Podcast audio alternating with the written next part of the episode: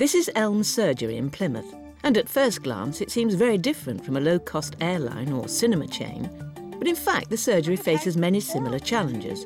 In particular, how to maximise the utilisation of expensive or scarce resources.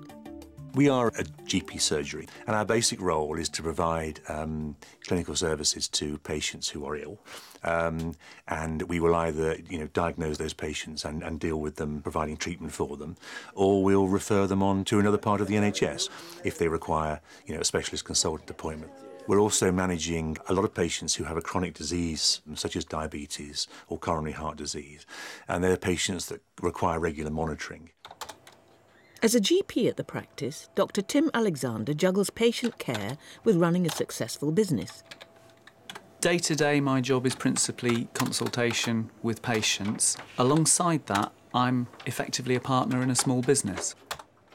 We have sources of income from the NHS. We have a very little bit of private work from, say, insurance reports and so on. And at the end of the year, what is left in the pot after paying staff wages, paying for the building, paying the various day to day costs, that is what's left for us as the partners.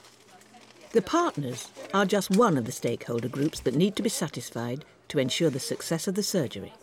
There are four main stakeholders. Um, the patients um, are, are, of course, one of those stakeholders, and they have a primary interest in, in the services that we deliver and the quality of those services that we deliver. Um, the primary health care trust, which is effectively the NHS. So they're clearly keen to ensure that we're meeting the you know the necessary standards and delivering the services that, that the NHS wants us to provide. Um, the other stakeholders are, are our staff, um, who have clearly an interest in, in, in how the surgery performs. And we need to make sure that we're developing and using our staff as effectively as we can.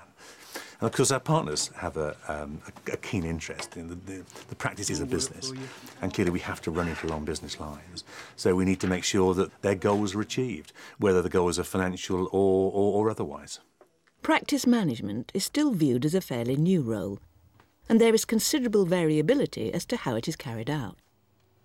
I think general practice has changed more in the last three years than it had probably in the previous 20 years. Traditionally, practice managers um, have been administrators and the partners have run the business and the practice manager has, and, and quite efficiently, made sure that the practice is fit for purpose. I think there is now a role um, in general practice, or increasingly a role for a business manager, to come in and decide with the partners, um, you know, where the practice is going, what the mission of the practice is, because that always needs to be articulated, and then decide what the objectives are, and then actually, you know, work towards delivering those objectives general practice is, after all, you know, a business, and core components and the stakeholders, you know, are common to are, are common to any business really, um, and therefore I think a business approach is absolutely vital. Okay for you. We probably have the nice position compared with most small businesses that our customer is not going to go away. We can lose patients to other practices because they're fed up with us or because they wait too long to see us or because they can't get an appointment. Equally, we can gain patients because we may gain a reputation as a good or caring practice or as a set of doctors who will listen and try our best for them we don't have unlimited resource, that there are not unlimited financial resources available within the NHS anywhere, but particularly here. So clearly what we have to do is we have to look after, you know, a group of patients, which is roughly 6,000, so we have 6,000 patients. We only have so much clinician time. So clearly there's always a balance to be achieved between the amount of time that we have available to see patients and, and the amount of time that, that, that they want from us. And that's always a very tricky one to manage. I think we manage it quite successfully. I think our, our results show that we manage it successfully successfully. And I think I think it's about understanding what the demand is really and where that demand is coming from and almost understand it before it really hits you so that we're constantly you know measuring how much clinician time we're using what patients are seeing us for so that we can channel patients really in the right direction.